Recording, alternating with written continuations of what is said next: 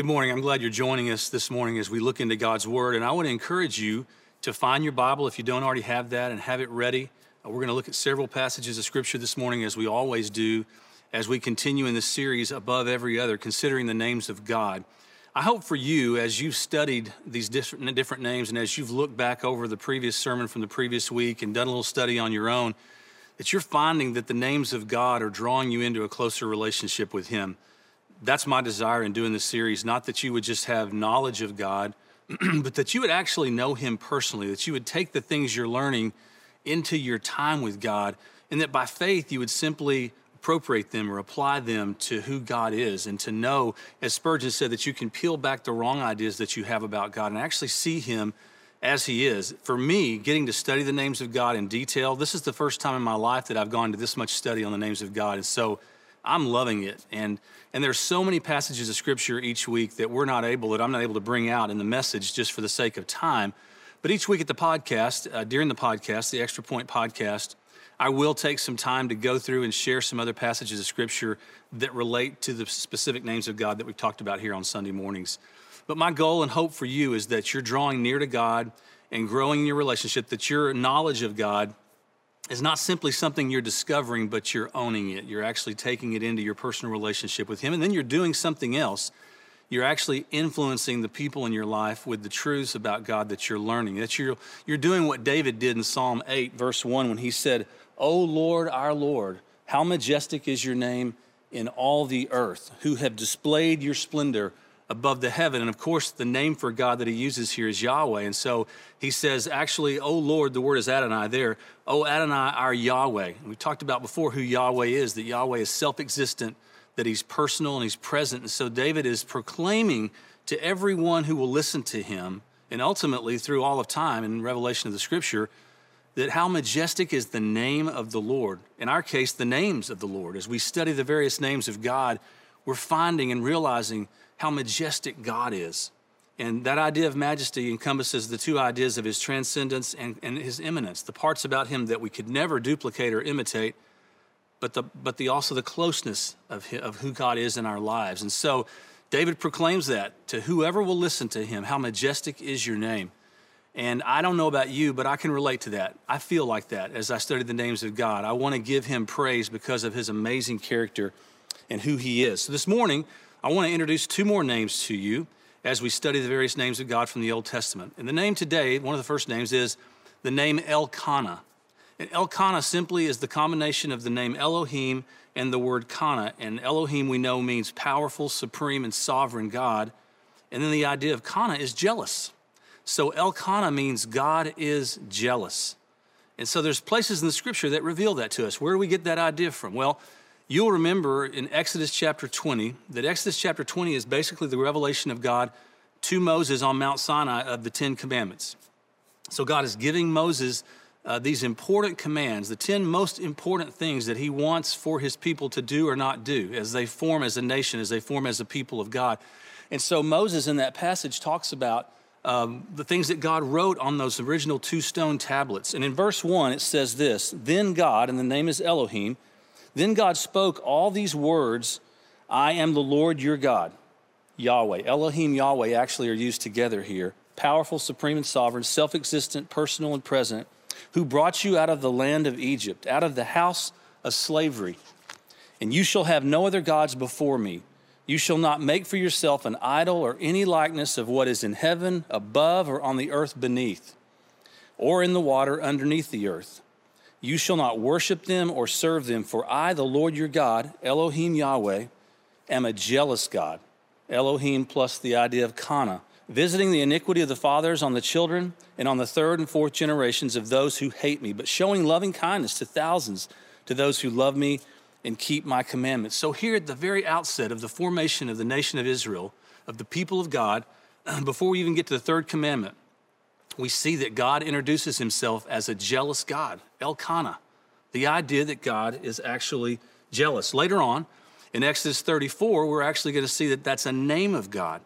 In Exodus 34, what happened between Exodus 20 and Exodus 34 is, you know, as Moses came down the mountain, the people had gotten restless and they had looked around and said, We don't know where Moses went. We haven't seen him. We don't know what happened to him. So they took all their gold and they melted it down and they made a golden calf to worship.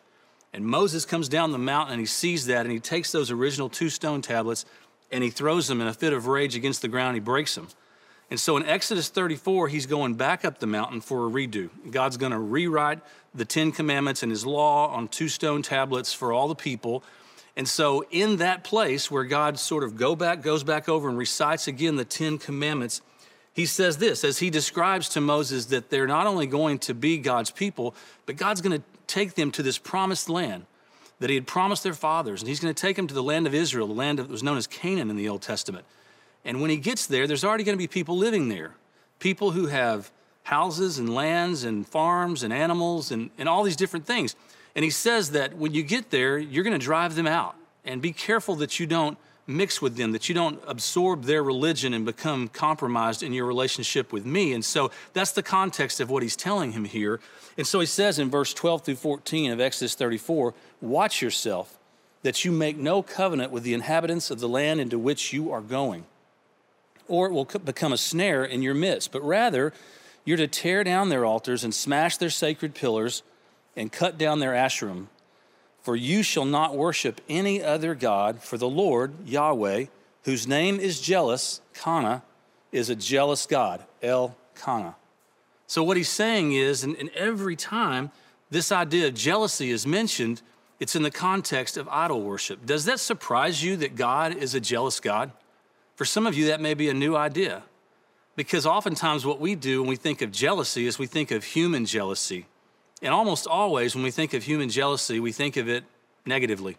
We think of it in the context of insecurity, possessiveness, control, maybe anger or rage.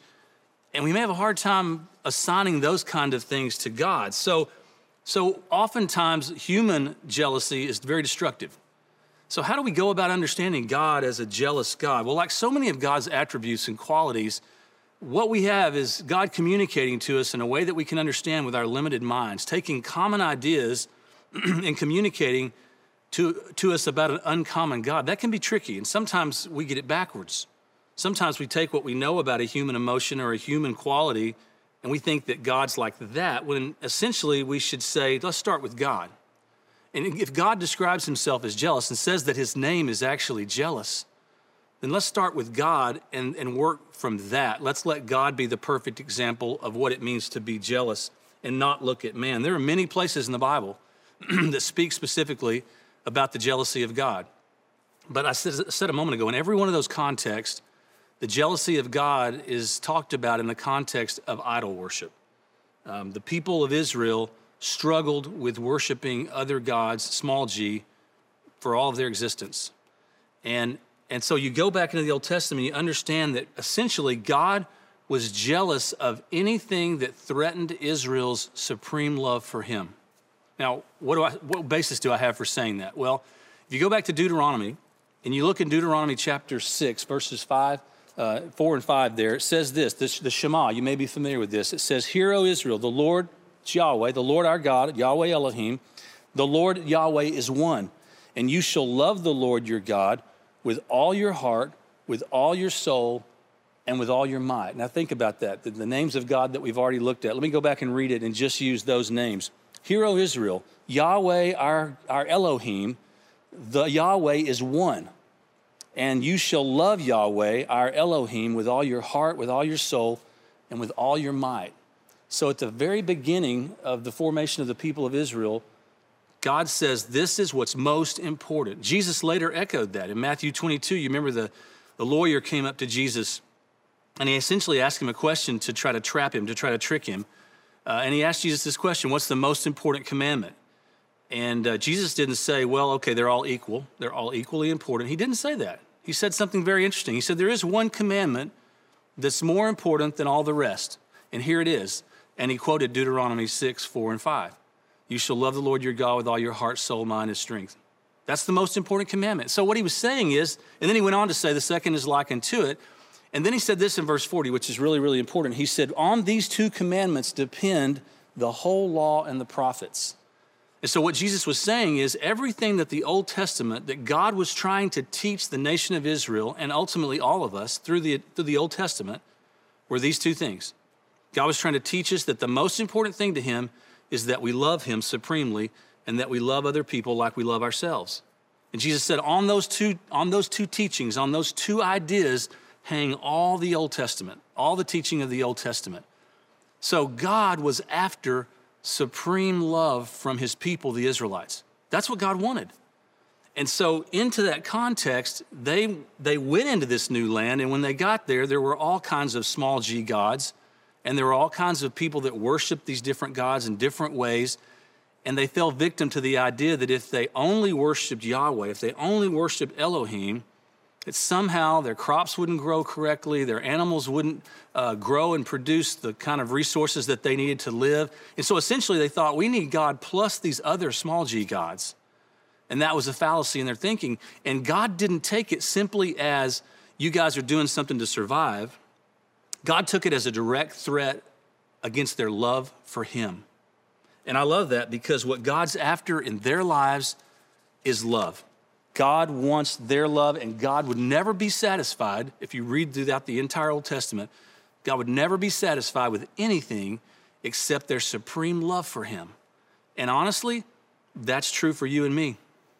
God will never be satisfied with our lives unless we love Him above everything and everyone else in our lives. That's what Matthew 22, 37 through 40 is all about. Jesus said, This is the most important commandment.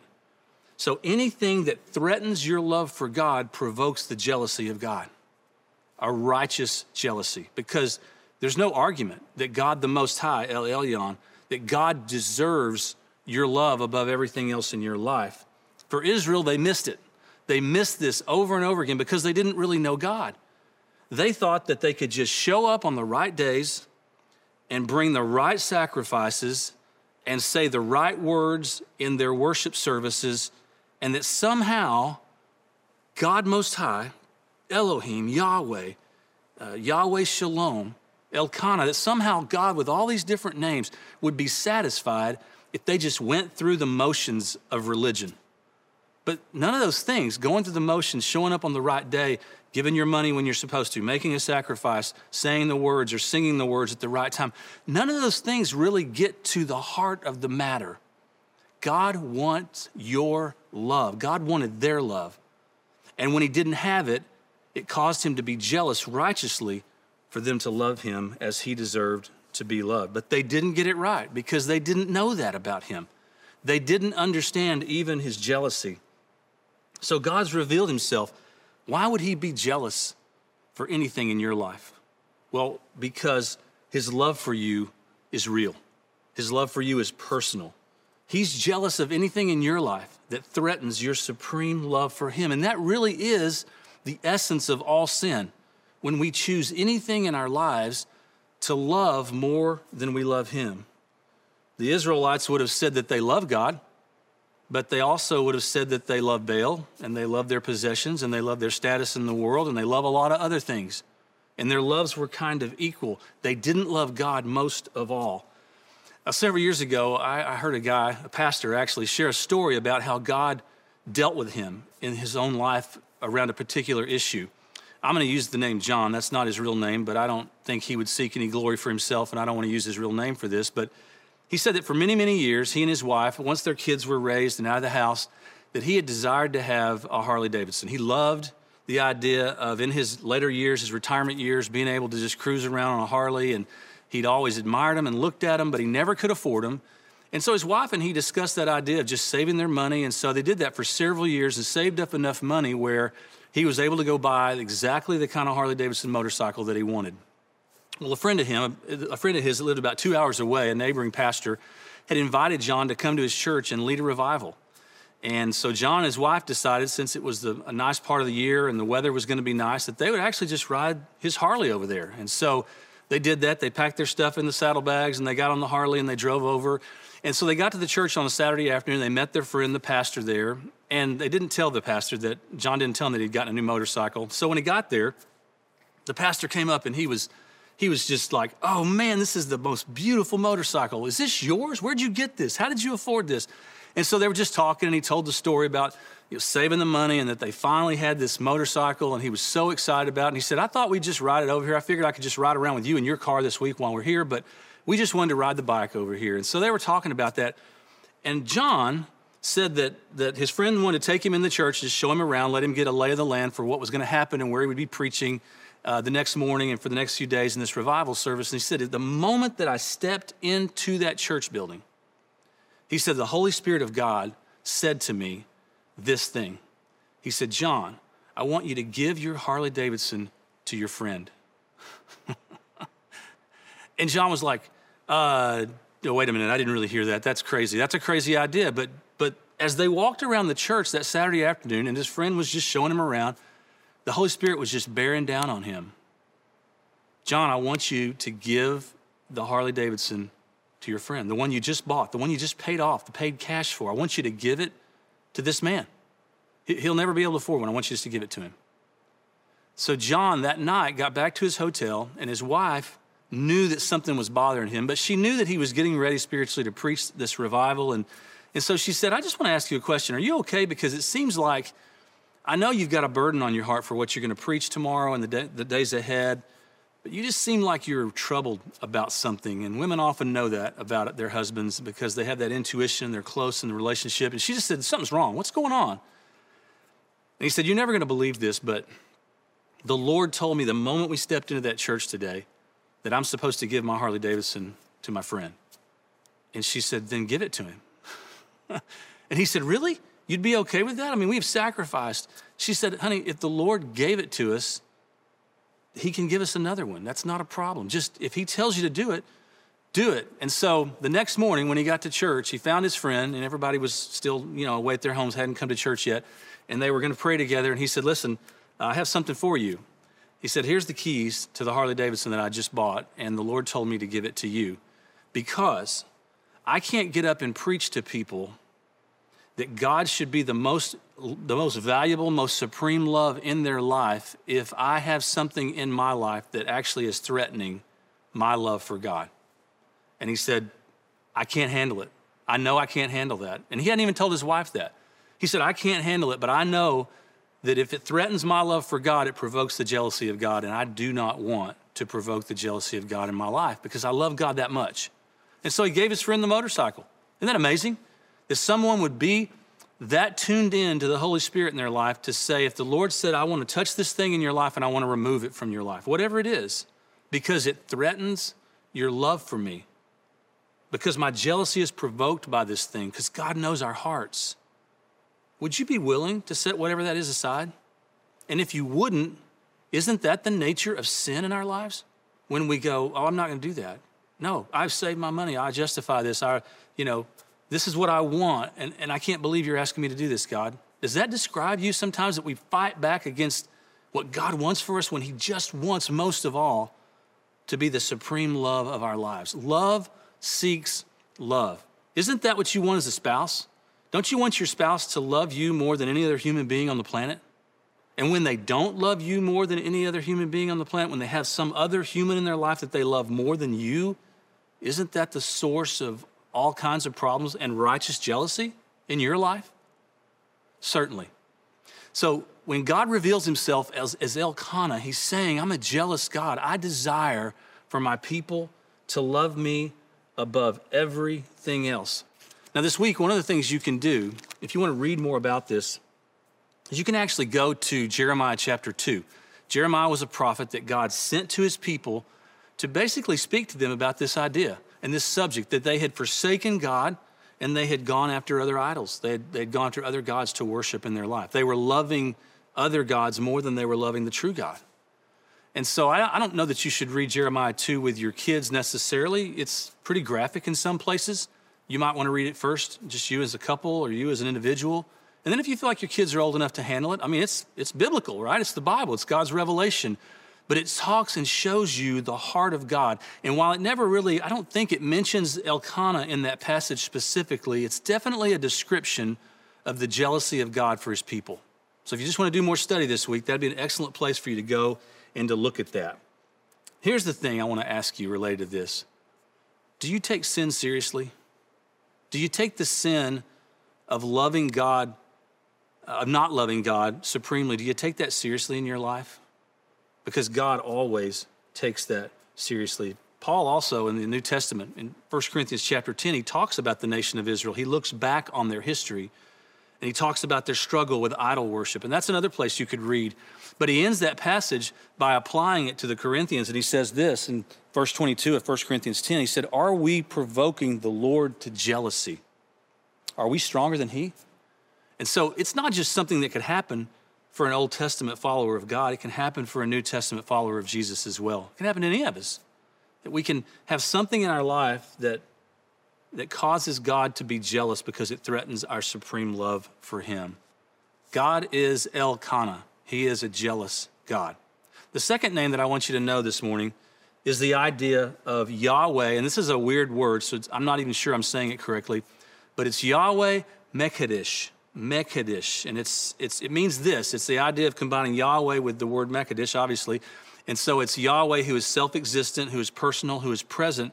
And then the word Mekadesh means sanctify, to sanctify or to set apart. And that may be an idea that's a little bit foreign to you. And, and yet that's a name for God. One of the names that he reveals himself is the God who sanctifies, the God who sets us apart. In Leviticus chapter 20, there's a passage of scripture, and again, it deals with idol worship. It deals with the struggle that the Israelites had over and over again because one of the things they struggled with, if you can even believe this, is when they got to the promised land, when they got to this land that God had promised to give to them, that one of the gods that the Ammonites worshiped was the god Moloch. And Moloch, to worship Moloch, you had to basically sacrifice one of your children to worship him. Can you imagine that? And so th- there's this bronze image of this God, and they would, they would heat that image up and they would actually go set their children on that image and they would die as a sacrifice to this fake God, Moloch. But the people did that because they felt like if they didn't do that, that their crops wouldn't grow, their animals wouldn't reproduce right. And so they didn't trust God solely. They felt like they had to also worship according to the laws and, and the ways of Moloch. Well, so God warns them in Leviticus chapter 20, and he reveals himself there as Yahweh Mekadesh. And he says this in verse 6 As for the person who turns to mediums or spiritists to play the harlot with them, I will also set my face against that person and will cut him off from among his people. You shall consecrate yourselves, therefore, and be holy. For I, the Lord your God, is Elohim Yahweh again, shall keep my statutes and practice them. I am the Lord who sanctifies you. In other words, I am Yahweh Mekadesh. I am the God who sets you apart. And so what he was saying is, because you're with me and you're part of me, you're a part of my uh, covenant relationship with the nation of Israel. I don't want you to be like everybody else. I don't want you to act like everybody else. I don't want you to do the things that everybody around you is doing. You're different. You're sanctified. You're set apart. God never intended for his chosen people to participate in idol worship. So he took the most insignificant group of people that were on the planet, slaves even, to the nation of Egypt.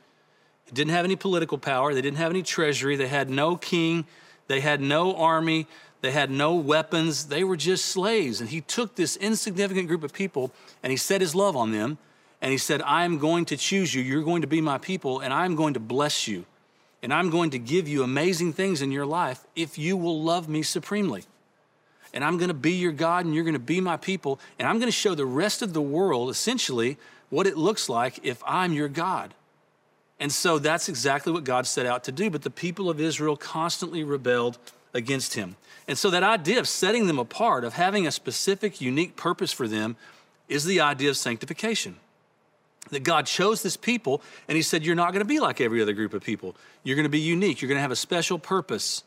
I'm going to use you to show the rest of the world what I'm like.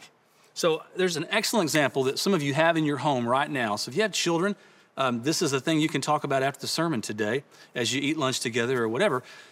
But here's an excellent example of what it means to sanctify something or to have something in your home that's sanctified. Most of you, like me, have a cabinet in your home, or many of you do, that you place china in. Now, in our house, we have a, a cabinet that my father had custom made for my mom. She always had this particular idea of a china cabinet that she wanted.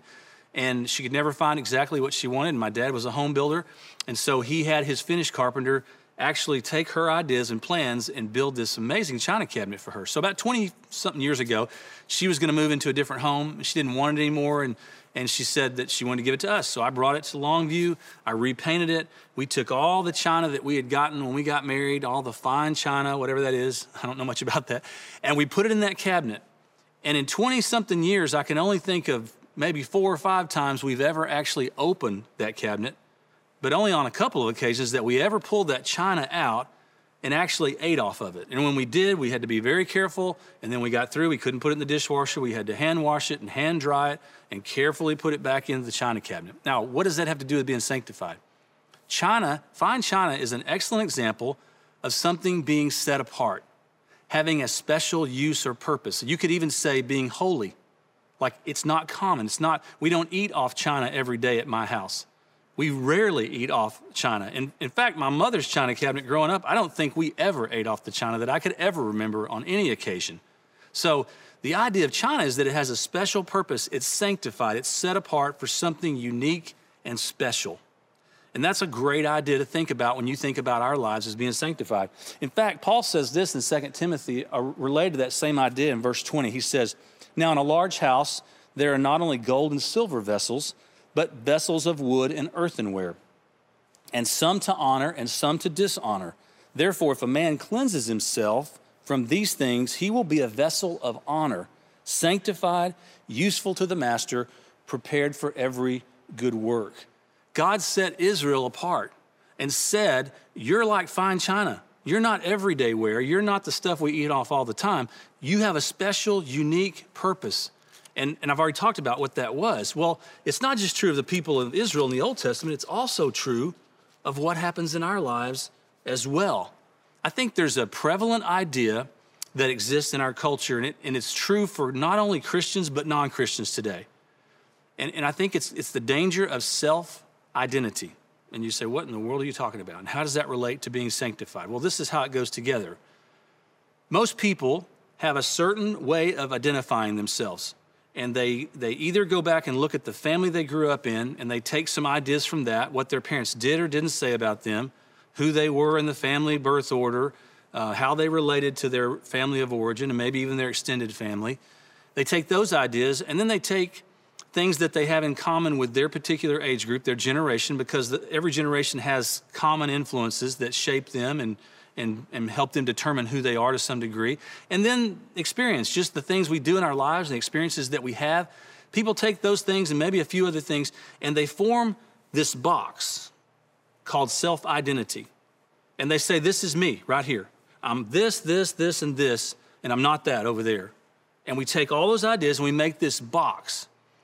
And then we say, This is me. And so God says, Wait a minute, wait a minute. I didn't make that box. Certainly, I can use what's in that box and I can use the influences you've had and your experiences in your life and even the things you share in common with your generation. But I have actually set you apart from your box. I have actually called you to be different. I've called you to be holy. I've called you to a different kind of life that has nothing to do with that box. Because when we get ourselves in a certain box, we don't let anyone, sometimes even including God, talk us out of it. And so when someone comes along with an opportunity for us to do something that doesn't fit in our box, we say, oh, that's not me. I can't do that. I, that's not the way I identify myself. Part of what we see going on in our culture in terms of gender confusion and even sexual orientation, those, those discussions and conversations relate to the fact that people are creating their own identity. They're saying, well, I'm not that, I'm this. And here's the problem with that we're the creation, we're not the creator. The Creator is the only one who can speak to who it is that we're supposed to be. And the Bible says that He is uh, Yahweh Mekadesh. He is the God who sanctifies us, He sets us apart. He, he does what He wants in our life as we submit to Him and as we love Him. And so, there's a crisis going on in our culture, I believe, about that very issue, but I think it happens in the church as well. And so, take those two ideas together the idea of Elkanah, the God who is jealous, and then Yahweh Mekadesh, the idea of God who sanctifies. And how do those two things go together? They go together like this. If you love God supremely in your life, and you're seeking to love Him more than anything and anyone else in your life, then you will live your life very differently from most everyone else. You'll spend your money differently. You'll treat people differently. You'll love your wife or your, your husband differently. You'll treat your kids and lead them differently. Uh, you'll do everything in your life differently. And then you'll do this as well you'll deal with your sin differently. If you understand those two things and you seek to honor, the God, honor God and love Him as the Most High God in your life, your greatest love, then you will be set apart. You will live, you'll spend your time, you'll do everything differently than a lot of other Christians and everyone else who's not a believer in Jesus Christ. But you'll do that last thing I said too. You'll deal with sin differently. Sometimes people deal with their sin in very unhealthy ways. For example, God convicts us of something. He, he lets us know, His Holy Spirit lands on us in some way that causes us to go, This is wrong in my life. And maybe when I even talked about jealousy just a minute ago, maybe that happened for you. Maybe the Holy Spirit began to just work on you about something that you don't really want to deal with. And sometimes people conceal their sin, they hide it, they're unwilling to confess it, they're unwilling to walk away from it. The Bible says to repent of your sin. And that word repentance literally means to change your mind about it. It's a realization of, wow, what I did was totally wrong here. What I did was offensive to God, hurt God. It angered God. It provoked his jealousy. And I don't want that in my life. And so I'm going to come before him and do what 1 John 1 9 says I'm going to confess my sin. That means I'm going to agree with God about it. I'm going to say to God, Yes, I, I, make no excuse. I did it. And I know you're the God of mercy. I know you're the God of grace. So I come before you expecting you to give me mercy and grace in my life. But I'm, I'm letting go of that sin. I'm turning my back on that sin. The opposite of that is embracing sin. It's doing what Paul said, making, Paul said, make no provision for the flesh. Sometimes we make a provision for sin in our lives. Like right now, if you know you have a sin in your life that you're hiding, that you're concealing from the people around you. Maybe you're even concealing it from somebody that you've agreed to be accountable to. And you're, you're not being honest about it. You know God knows, and you know about it, but you've been unwilling up until this point to actually repent, to actually forsake it, to walk away from it, to change your mind about it. Maybe because you feel like you can't, maybe because you feel like it's an addiction in your life, a struggle that you just have over and over and over again. And how do you get past that? One of the most dangerous things about unconfessed sin, unrepented of sin, is that it completely stagnates our fellowship with God, our relationship with God. Doesn't mean that God abandons you if you're a believer in Jesus Christ or that He forsakes you, but it means that your fellowship with Him is cut off. It means that your ability to go forward and grow in your relationship with Him is stagnant. Can't happen. So you just have silence between you and God. The only thing you hear from God is what you constantly hear, and that is you need to repent of this. You need to drop this. You need to forsake this and walk away from this. So this morning, that's a heavy thing. The idea of not loving God supremely and having to be honest about that is a very heavy thing. The idea that you could actually provoke his jealousy, El Kanna, is a heavy thing. And yes, I can lead you in a word of prayer of repentance this morning, but I feel like for some of you, that's not enough. I feel like for some of you this morning, you need to think in the presence of God, not only about God, but you need to think about your life. You need to think about your loves you think about the sin in your life. I mean, God is jealous because he loves you. That communicates and screams how much he loves you. He doesn't just want you to walk through the motions, he actually cares about your heart. And so this morning, what I would encourage you to do is as soon as this is over or sometime later today, is go find a quiet place. And if you need to, one of you needs to watch your kids and the other of your spouse go do this and take turns. But go take some inventory. Several years ago, I was in Africa and my partner and I were just traveling around this little village and we were sharing the gospel with different people. And we came upon these two ladies that were sitting. And, um, and, and for a, a gringo, a white man to come to Africa is kind of a novelty. And so they all listen. They want to know why you're here, what message you're bringing, what, what are you here to talk about. And so we share the gospel with them. And this, I'll never forget this one lady said, both these ladies received Christ. They both gave their life to Jesus Christ at the end of our conversation. And then one lady excused herself. She got up and she said, I need to leave and go back to my home. She said, There are more things that I need to repent of. And she told the translator essentially she had been involved in witchcraft and that she needed to spend more time actually going through and repenting of the individual things in her life that she had done to offend God. So I would say to you, sometimes when our sin's heavy, when we have a lifestyle sin, something that in order for us to stop doing it, we're going to have to change things in our life. Whatever that might be for you, it may take more time. And then it may take the counsel of a good friend or an accountability partner or a minister or a pastor. And we're available to you this week. Uh, you can contact our church office here or in Marshall, and we would love a chance to visit with you, to help you, even though we're socially distanced, to be able to minister to you, to help you get back to the place where you are seeking to love God supremely. And then you'll understand what it means for Him to set you apart. Now, I realize many of you may be watching this and you know that your sin is ever before you. You've never been forgiven for your sin. The Bible says for all of us sin and fall short of the glory of God. That's true for every single person, including me. But the gift of God is Jesus is eternal life in Jesus Christ. Jesus Christ is the gift of God. That God gave his son that whoever would put their trust in him wouldn't perish, wouldn't go to hell when they die, wouldn't be separated from God forever, but would have eternal life. And this morning I want to give you a chance to do that. I want to give you a chance just to put your trust in Jesus Christ and say, I don't want my sin. What I want is a relationship with God. I want to have a love relationship with God, and He wants that for you. And so this morning, the Bible says, Whoever will call upon the name of the Lord will be saved. And you can do that right where you are. And I'd be glad to lead you through that. There are no magic words. He knows your heart, so faith exists in your heart. If you believe He's who He said He is, the Savior of the world, that He died and He rose again, that He's the Son of God and the Savior, and He can save you, then you simply need to put your trust in Him and He will save you. And you can do that by calling on His name. So I'm going to lead you in a prayer right now. Nothing magical about it, just a way to call on His name to say you want Him to save you. And you could repeat after me. You can say, Dear God in heaven, I want Jesus to come into my life right now. I'm sorry for all the sin in my life, and I want to turn away from it. I forsake it. There's nothing I want more in my life right now than Jesus. Thank you, Jesus, for dying for me. Thank you for forgiving me. Now help me live in a way that honors you. I pray in Jesus' name. Amen.